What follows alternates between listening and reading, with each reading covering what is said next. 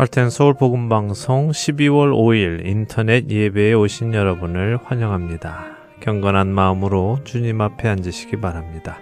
묵도하시며 오늘의 예배를 시작합니다.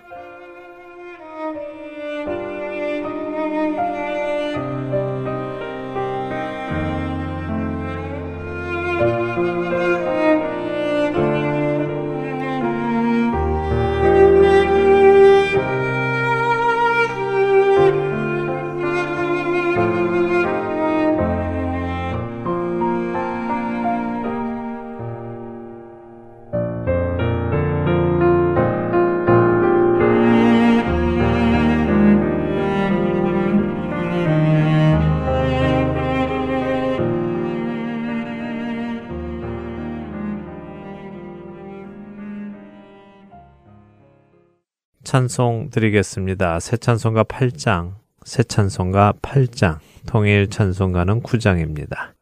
통일 찬송가 9장, 거룩, 거룩, 거룩, 전능하신 주님 함께 찬송하겠습니다.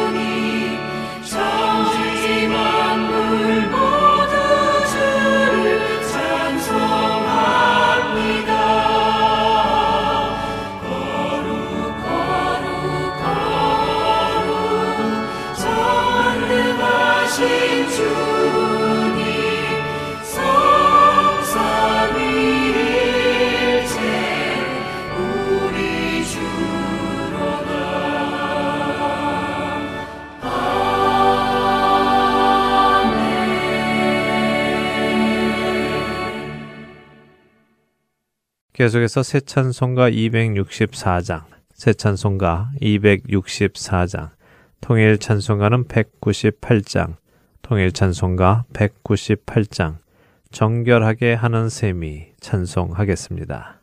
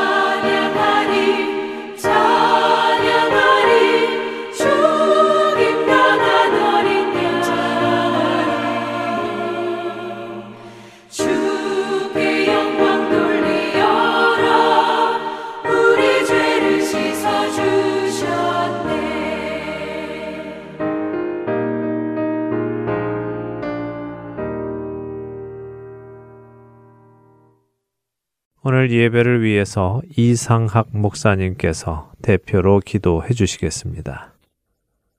거룩하신 하나님 아버지, 형제들에게 악감을 품게 하는 그릇된 선동에 오히려 사도들은 그곳에 더 오래 머물르며 주를 힘입어 담대히 말씀을 전했다 했습니다.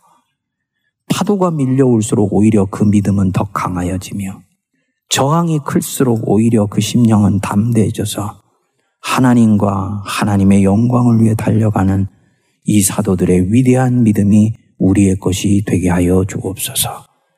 자기의 적 사랑으로 똘똘 뭉쳐있는 저희들을 회개하며 죽게 내려놓고 매맞고 때로는 쫓겨나며 뒤에서 비방하고 수군거려도 제자들은 기쁨과 성령이 충만한 가운데 다음의 선교지로 내어 달려갔습니다. 하나님의 일이 지금 이루어지고 있으며 나는 하나님의 그 일에 참여하고 있으며 하나님의 나를 통해서 영혼을 새롭게 하는 역사를 일으키시고 있다는 그 은혜의 형실에서 이들은 살았기 때문입니다. 바로 그 믿음 갖게 하시고 그 영혼의 촉수를 갖게 하여 주셔서 어떤 상황에서도 기쁨과 성령이 충만한 우리가 되게 하옵소서 예수님 이름으로 기도하옵나이다. 아멘.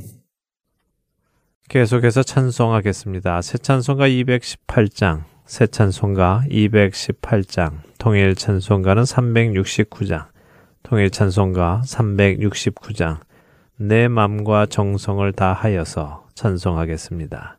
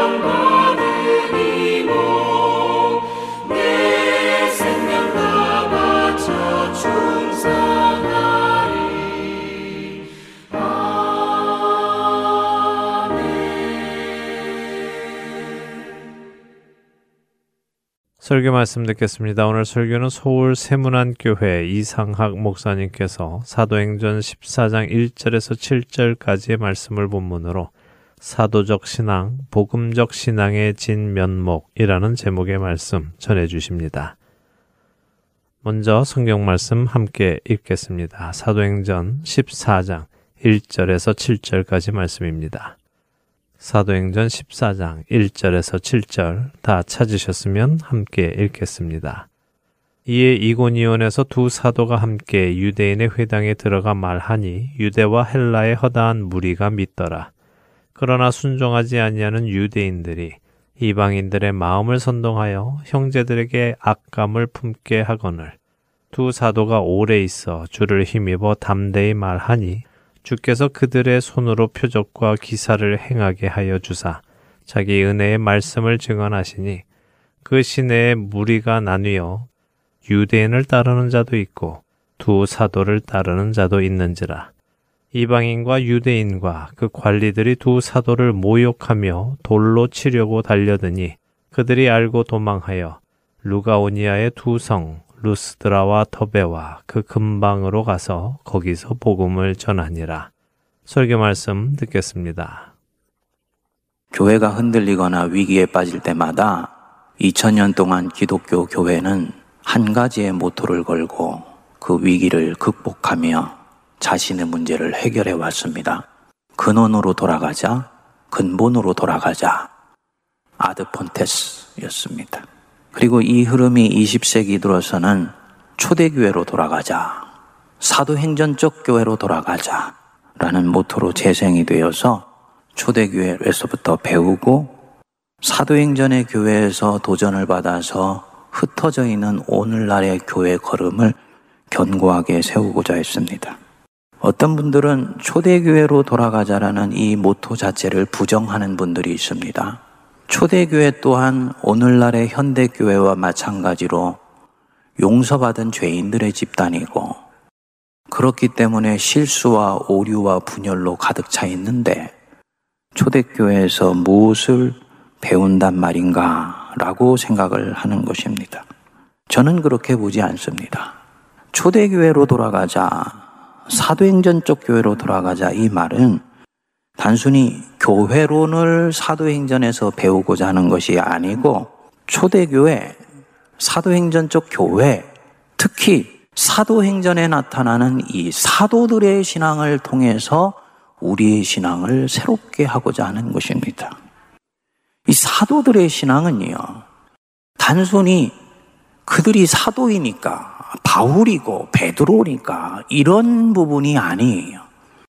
성령에 완전히 고용되어서 살아가는 신앙이 얼마나 위대한 것인지, 그것이 얼마나 세상을 바꾸는 강력한 힘이 있는 것인지, 복음이 어떻게 세상을 요동치게 할 수 있는지 어마어마한 이 다이나마이트 같은 신앙의 능력을 보여주는 것이 이 사도들의 신앙이었습니다. 우리는 바로 이 신앙을 일컬어서 사도적 신앙이다 라고 얘기를 합니다. 요즘 신사도 운동이라는 이 이단적 흐름 때문에 이 사도적 신앙의 이미지가 흐려져 있는 부분이 있습니다만 사실은 사도적 신앙이 교회의 근간이고 토대고 밑받침이 되는 거예요. 에베소서 2장 20절에서 분명히 말씀을 하셨습니다. 너희는 즉 그리스도인 된 너희는 사도들과 선지자들의 터 위에 세우심을 입은 자라. 그리스도인들이 누구에게 터전되어 있다고요? 사도들과 선지자들의 터 위에 세움받았다. 즉 사도들과 선지자들이 가지고 있었던 그 신앙, 그 정신, 그 삶, 거기에서 나오는 특정한 상황에서 하나님을 바라보며 나아가는 행동 방식이 교회의 터전이고 성도들의 신앙의 기반이라는 것입니다. 이 사도적 신앙이 복음적 신앙입니다. 우리가 흔히 신앙인이다. 나는 신앙을 가졌다. 라고 얘기하면 그 신앙을 다 같은 신앙이라고 봅니다만 그렇지를 않아요. 누구를 진정 중심에 두고 있느냐에 따라서 기복적 신앙이 있고 주술적 신앙이 있고 하나님 중심 신앙이 있는가 하면 그 안에 어떤 것들을 모토로 삼고 있느냐에 따라서 정치적인 신앙이 있고 문화적 신앙이 있습니다. 성경을 어떻게 보느냐에 따라서 근본주의적 신앙이 있고 자유주의적 신앙이 있는가 하면 성경적 신앙이 있습니다. 누구를 정말 사랑하느냐에 따라서 민족주의적 신앙이 있고 애국주의적 신앙이 있는가 하면 보편주의적 신앙이 있는 거예요. 하나님이 우리에게 친정 갖기를 원하시는 신앙이 무엇이냐? 복음적 신앙이지요. 복음, 단순하지요? 예수가 왕이시다? 예수가 메시아이시다? 예수가 이 세상을 다스리시고 통치하신다? 그러므로 예수가 다스리는 그런 세상을 우리가 만들자. 이게 복음적 신앙입니다. 사도들이 가지고 신었던 신앙은 바로 이거예요. 사도들의 내면 속에서 움직이던 모든 강력한 힘의 근원은 예수가 왕이시다. 가이사가 왕이 아니야. 세상의 대통령이 왕이 아니야. 내 마음 속에는 예수님만이 다스리신다. 라는 것을 믿고 그렇게 살았던 신앙이 바로 이 사도적 신앙이에요. 그래서 이 복음에 터전한 신앙, 이 복음적 신앙은 자연스럽게 예수가 왕인 것을 집요하게 고백하고 그것을 붙들고 자신의 삶의 현장 속에서 씨름을 합니다. 에베소서 2장 20절에 이 부분들을 명료하게 얘기를 합니다. 너희는 사도들과 선지자들의 터 위에 세우심을 입은 자라 예수께서 친히 모퉁이 돌이 되셨느니라. 예수께서 친히 너희의 심령과 너희들의 삶과 너희들의 인생관에 모퉁이 돌이 되셨느니라. 성도님들, 우리 신앙과 우리의 심령 속에 예수께서 모퉁이 돌 계시죠? 이것이 복음적 신앙입니다. 그래서 이 사도행전에 나타나는 사도들의 행적을 살펴보면 복음 위에 내 신앙이 세워진다는 것이 어떤 것인지, 어떻게 그것이 가능한지, 그리고 이 복음적인 신앙, 사도적 신앙의 능력이 어떠한지를 명료하게 가르쳐 줍니다. 오늘 본문에서도 그 전형적인 모습이 드러납니다. 지도를 잠시 보시면 나오는데요. 바울과 바나바 일행이 구브로 섬에서 버가로 갔다가 그 버가에서 비시디아 안디옥으로 가서 지난주에 복음 전하는 장면이 나왔지요.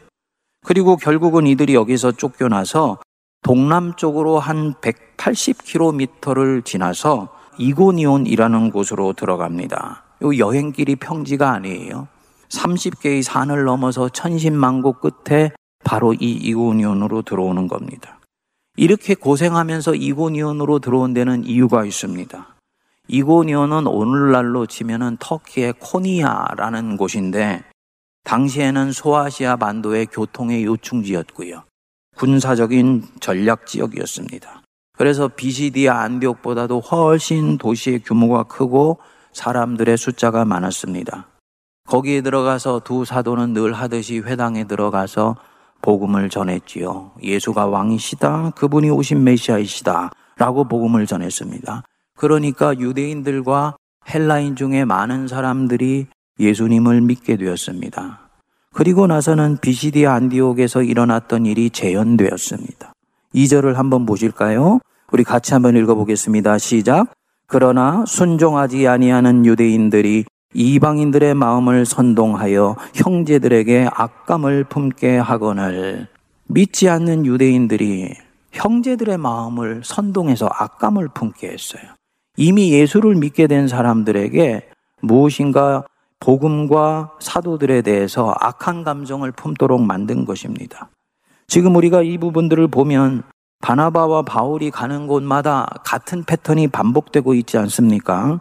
이들은 어디를 가든지 먼저 유대인들의 회당에 들어가서 복음을 전하지요. 그리고 그 회당에서 믿는 사람들이 생기죠. 그리고 또 믿지 않는 사람들은 이들을 이제부터 핍박하기 시작하지요. 재미있는 것은 선교가 진행이 되면서 각 도시에서 받는 핍박의 강도가 점점 강화되게 됩니다. 처음에 구브로 섬에서는 유대인 마술사 바예수가 방해를 해서 사도 바울이 완전히 제압을 했는데 비시디아 안디옥에서는 유대인들에 의해서 쫓겨나지요. 그리고 이 이고니온에서는 박해를 받다가 나중에는 돌로 치려고 하니까 어쩔 수 없이 도망 나오게 됩니다. 그 다음에 루스드라와 더베로 흘러 들어갔는데 이 루스드라에서는 안디옥과 이고니온에서 쫓아온 유대인들이 실제로 바울을 돌려쳐서 거의 죽게 되는 지경까지 떨어지게 됩니다. 묵상을 해보면서 그런 생각이 들었습니다. 이런 정도가 되면 아무리 같은 동족일지라도 유대인의 회당에 들어가서 복음을 전하는 것이 너무너무나 부담스러울 건데 유대인의 얼굴만 봐도 치를 떨만도 한데 그래서 이들을 보면 이전에 받은 핍박이 떠오르고 상처가 되어서 이 유대인들에게는 복음 전도는커녕 얼굴도 마주치고 싶지 않을 것 같은데 이 사도들은 전혀 개의하지 않고 마치 이 유대인들에게는 어떤 상처도 트라우마도 없다는 듯이 가는 곳마다 회당에서 먼저 유대인들에게 복음을 전하는 거예요. 요즘으로 치면 맷집이 좋은 거지요. 여러분들 맷집이라는 말을 알지요? 제가 처음 목회 초년병 때 목회질 갔더니 담임 목사님이 그러시더라고요. 목회를 잘하려면 이전도사님 맷집이 좋아야 돼요 그러더라고요. 나중에 알고 보니까 그 맷집이라는 게 목회를 하다 보면 이르저리 받는 어려움들이 있지 않습니까? 이 사도 바울이 받는 이런 종류일 수 있겠지요. 그런 거에 한 대 딱 맞아도 끄떡하지 않고 다음날 벌떡 일어나는 게 맷집이 좋은 것입니다. 요즘 얘기하는 회복 탄력성이라는 것입니다. 어떤 충격을 받고 어떤 상처를 받은 상황에서도 아무 일 없다는지 벌떡 회복되어서 오뚜기처럼 자기가 하던 일을 계속 하는 것입니다. 이 사도들을 보면 이렇게 해석할 수도 있지만 고난을 반복해서 주는 사람들에게 한결같은 마음으로 대한다. 뭔가 좀 다르지 않습니까? 이것은 사도들이 자신들이 받는 고난을 고난으로 여기지 않고 있다는 뜻입니다. 우리가 생각하는 종류의 고난과는 다른 식으로 받아들이고 있다는 거지요. 사도들은 지금 받고 있는 이 고난을 그리스도 때문에 받고 있는 고난으로 여기는 거예요. 그리스도 때문에 받는 것이면 고난받기에 합당한 자로 하나님이 나를 여기시는구나 생각하여서 오히려 그것을 기쁨으로 받아들이는 것입니다. 우리 말씀 듣는 성도님들 중에 이렇게 반응하는 성도들이 많아지시기를 축복합니다. 그래서 이렇게 그리스도 때문에 받는 고난으로 여기면 성가셔하지 않지요? 이 고난 피하려고 하지 않죠? 그리고 오히려 기뻐하는 거예요. 지난번에 비시디 안디옥을 쫓겨나면서 사도들이 기쁨과 성령이 충만했다. 바로 여기서 나온 것입니다. 이것이 바로 사도적 신앙이고 복음적 신앙의 핵심에 해당되는 부분입니다. 근데 재밌는 것이 그 뒤에 기이한 대목이 나옵니다. 유대인들이 이미 형제가 된 그리스도인들에게 악한 감정을 품게 만들었다. 그리고 이것을 보니까 3절에 보면 두 사도가 오래 있어 줄을 힘입어 담대히 말했다 그랬습니다. 우리 한글 성경에는 대단히 중요한 헬라어 접속사 하나가 사실은 빠져 있습니다. 운이라는 접속사인데요. 영어로는 therefore, so 이런 뜻을 가지고 있죠. 그러므로라는 순접 접속사입니다. 앞에 있었던 사건과 논리적으로 순접 관계에 있을 때 쓰는 접속사입니다. 그러므로. 그런데 이렇게 읽으면 이 2절과 3절의 연결점이 이상해집니다. 유대인들이 형제들에게 자신들과 복음에 대해 악한 감정을 품게 하거늘 그러므로 두 사도가 그 지역에 오래 있어 주를 힘입어 담대히 말했다. 이렇게 되는 것입니다. 앞뒤 문장이 지금 잘 맞지 않지 않습니까? 그러므로 두 사도가 거기에 오래 있었다 한다면 뭔가 그 앞에는 두 사도를 환영하고 환대하는 호의적인 분위기가 지역에 형성돼 있을 때 그러므로 그들이 거기에 오래 머물러 있으려고 했다. 이렇게 나와야 되는 것이지요.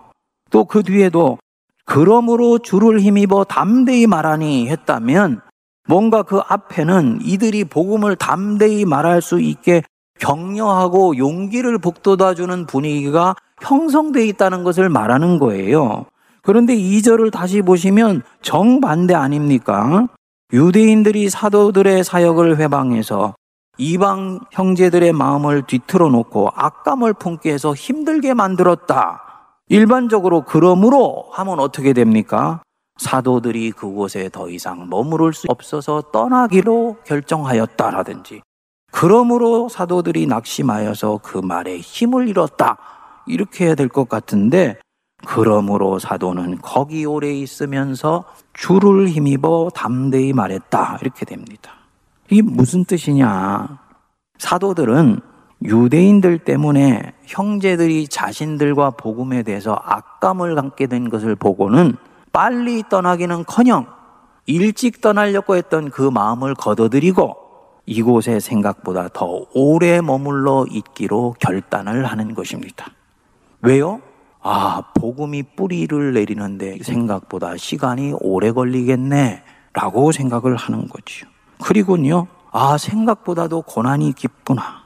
더욱더 담대하게 복음을 말하여서 이 영적 전투에서 승리를 거둬 하나님께 영광 돌려야지 라고 생각을 하는 것입니다. 그러니까 보통의 그리스도인들과는 생각의 패턴이 조금 다르다는 것이 느껴지시지요? 이게 바로 사도적 신앙이고 복음적 신앙이에요. 우리는 하나님 일을 하다가 누가 나를 밀어내는 분위기가 만들어지면 내가 거기에 오래 있을 이유가 없다고 생각을 합니다. 하나님 일 일을 하다가 시험에 들면 그때부터 하던 일에 느슨해지고 낙심하게 되고 심지어는 그 일을 놓아버리기까지 합니다. 직장에서 일하다가 힘들면 직장을 옮길 생각부터 하지요. 더 일하기 편하고 월급 많이 주고 요즘 젊은이들은 인간관계 좋은 그런 직장을 찾아간다고 그래요. 그래서 그것 위해서 얼른 짐 싸서 힘든 곳을 떠나려고 하는 것입니다.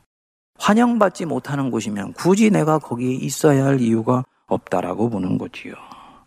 그리고 살다가 어려운 일이 생기면 금방 낙심해서 어깨가 처지고 고개를 숙입니다. 삶이 원하는 대로 풀리지 않아서 낙심에 빠지기도 하고 이 코로나 가운데서 우울증에 빠져서 정신과 병원을 찾는 사람들이 너무너무나 많아졌다 그럽니다.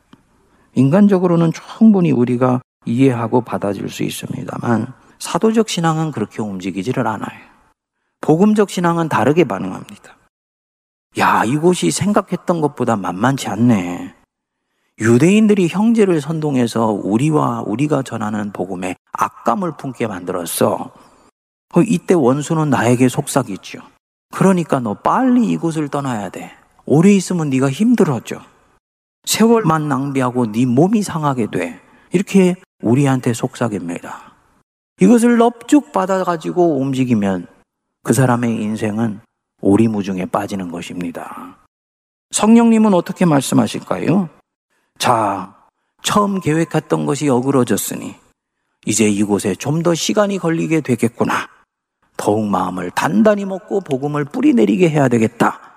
그래서 이전에 했던 것보다 더 담대하고 확실하게 말씀을 전하고 사람들 안에 있는 악한 감정을 털어내고 그곳에 하나님의 영광이 임하게 하는 것입니다. 힘들다 해서 뒤로 물러나거나 움츠러들거나 하지 않고 아주 적극적이고 능동적이고 심지어는 아주 전투적이기까지 합니다. 이게 바로 사도적 신앙이에요.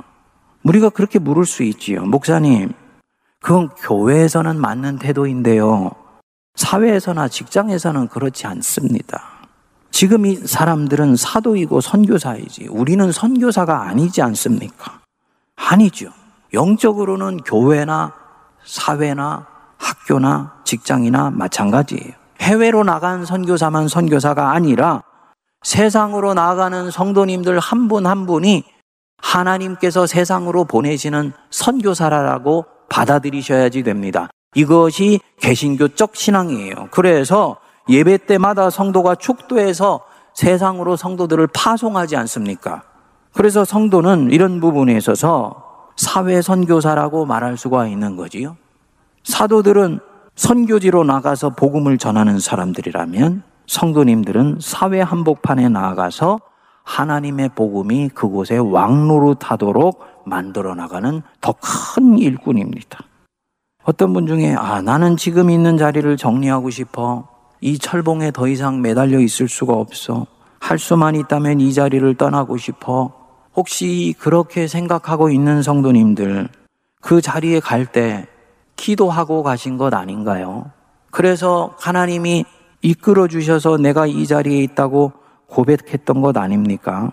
그러면 갈 때는 인도하셔서 갔다고 믿고 또 그렇게 인도해 주셔서 그 자리로 간 것에 대해서 감사하다고 말하다가 힘들어지니까 인도하셨다는 고백은 온데간데 없고 기회가 오면 딴 데로 가려고 그러고 편한 곳 찾아가려고 한다. 그런 분께 제가 주님의 마음으로 여쭙고 싶습니다. 그곳으로 보내시고 그곳으로 부르신 하나님의 뜻이 거기에 이루어졌습니까? 나를 거기에 보내신 하나님의 뜻이 이루어졌나요? 사도들은 어느 곳에 가든지 그곳이 힘들면 얼마든지 짐을 싸서 떠날 수 있습니다. 누구도 막지 않습니다. 그런데 보십시오. 이들은 절대로 스스로 그 선교지를 떠나는 경우가 없습니다. 도저히 그곳에 있을 여건이 되지 않는 한 사명이 있는데 그곳을 자기가 짐정리해서 떠나지를 않습니다. 비시디아 안디옥에서 돌로 치려고 하니까 어쩔 수 없이 도망했죠. 루스드라에서는 실제로 돌에 맞아서 거의 죽게 되니까 생명을 위해서 이웃 도시로 옮겨갔어요. 나중에 회복되고 나서는요, 다시 그쪽으로 들어오게 됩니다. 하나님께 기도하고 하나님의 뜻으로 믿고 간 자리. 사명이 끝나지 않았는데 스스로 물러나는 일은 없는 것입니다. 왜냐? 하나님의 신실하심을 믿기 때문입니다. 성도님들 하나님의 신실하심을 믿으세요. 저는 하나님께서 저를 이 세문안 교회 뜻이 계셔서 보내신 줄로 믿습니다. 저는 부족하고 연약하지만 하나님은 보내신 뜻을 반드시 이루실 줄 믿습니다. 저를 믿는 것이 아니고 보내신 하나님을 신뢰하는 거예요. 전능하신 하나님을 신뢰하고 그래서 이 자리를 선하게 지키는 것. 그게 바로 하나님의 사람들입니다. 그러다가 쫓겨날 수 있지요. 아, 제가 쫓겨난다는 말이 아니에요. 누군가가 일하다가 쫓겨날 수 있지요. 그럼 이들은 어떻게 생각하냐? 아, 떠나라는 뜻이구나 하고 조금도 부끄러워하지 않고 오히려 당당하게 짐을 쌉니다. 2000년 기독교 역사상에 목회하다가 목회지에서 쫓겨난 신앙의 위인들이 왕왕 있어요. 초대교회 때 황금의 입이라고 불렸던 교부 크리스토스톰이 설교가 하도 칼날 같으니까 귀족들이 모의해서 이 크리스토스톰을 쫓아냈었습니다. 중세 때 안셀름이 교구에서 쫓겨났습니다. 장로교회 창시자인 칼뱅이 제네바 교회에서 목회를 하다가 설교가 워낙 듣는 이들의 마음을 찔러대니까 듣기가 부담스럽다고 칼뱅을 처음에 쫓아내게 됩니다. 나중에 모시게 되죠. 근데 그때 그 칼뱅이 쫓아내면서 콧노래를 부르면서 갔다 그래요. 하나님이 자신에게 짐 벗을 수 있도록 해주셨다고 생각을 한 것입니다. 두 번째 초대를 했는데 얼마나 가지 않으려고 한사코 손사래를 쳤는지 모릅니다. 결국은 그렇게 해서 순종해서 제네바에서 하나님의 뜻을 이루어 드렸지요. 뭘 얘기하는 것이냐?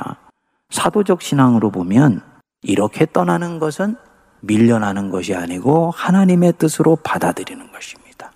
얼마나 이 사도들 안에 이 내적 자유함이 있는지 몰라요. 여기서의 일은 여기까지구나 생각을 하는 것입니다. 몸이 망가지거나 영혼이 파괴된다고 하면 이것은 다른 차원이라고 말씀드렸지요. 그것이 아니면은 절대로 힘들다고 스스로 짐을 싸는 경우는 없습니다.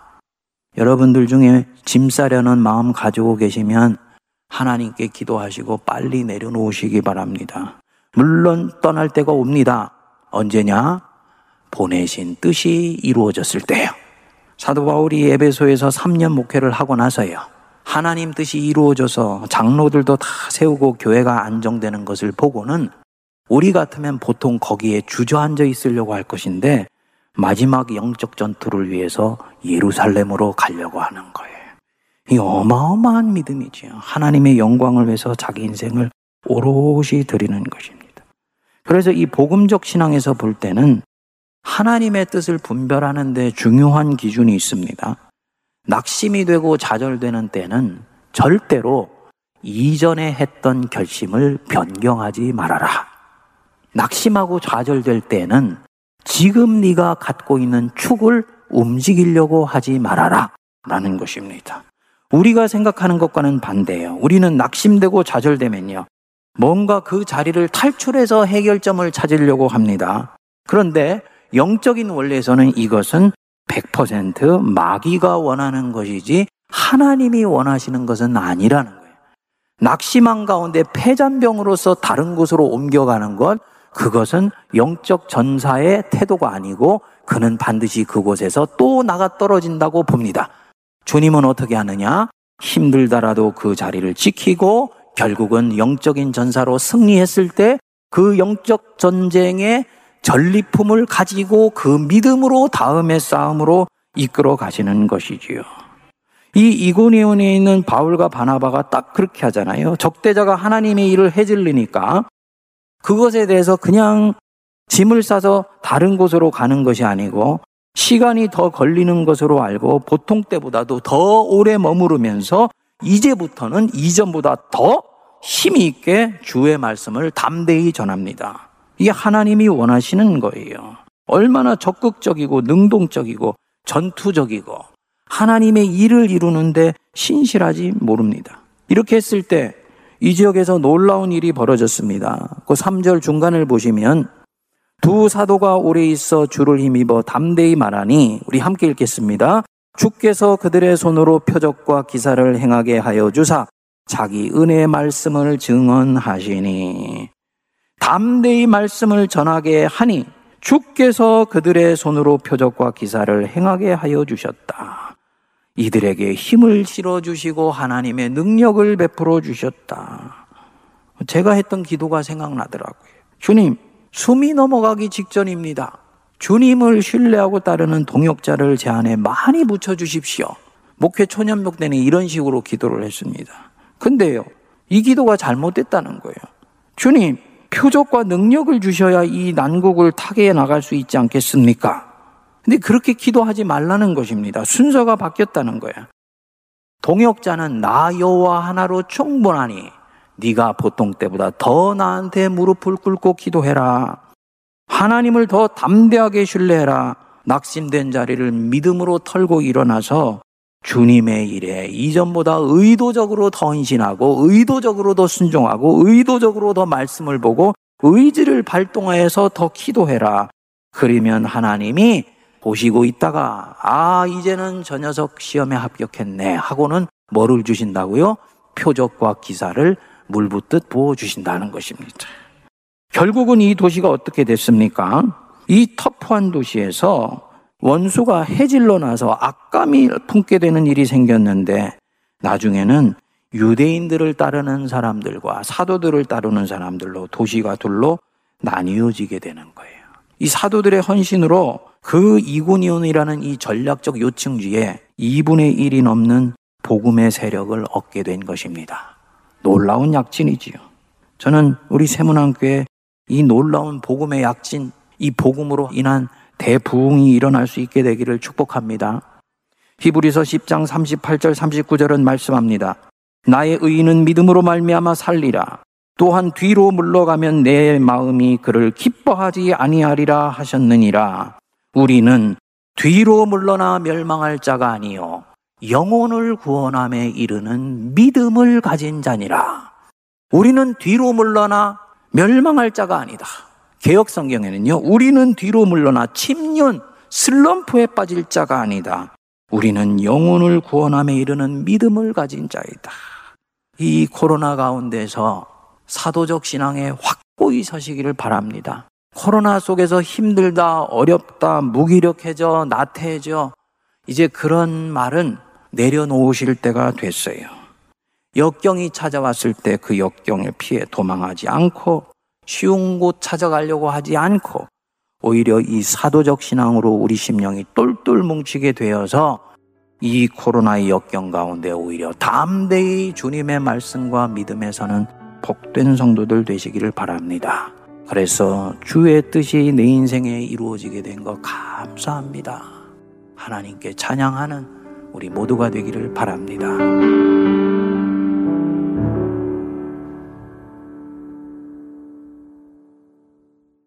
자리에서 일어나셔서 찬송 드리겠습니다. 새 찬송가 323장입니다. 새 찬송가 323장, 통일 찬송가는 355장, 통일 찬송가 355장, 부름받아 나선이 몸 부르신 후에 이상학 목사님의 축도로 오늘 예배 마치도록 하겠습니다.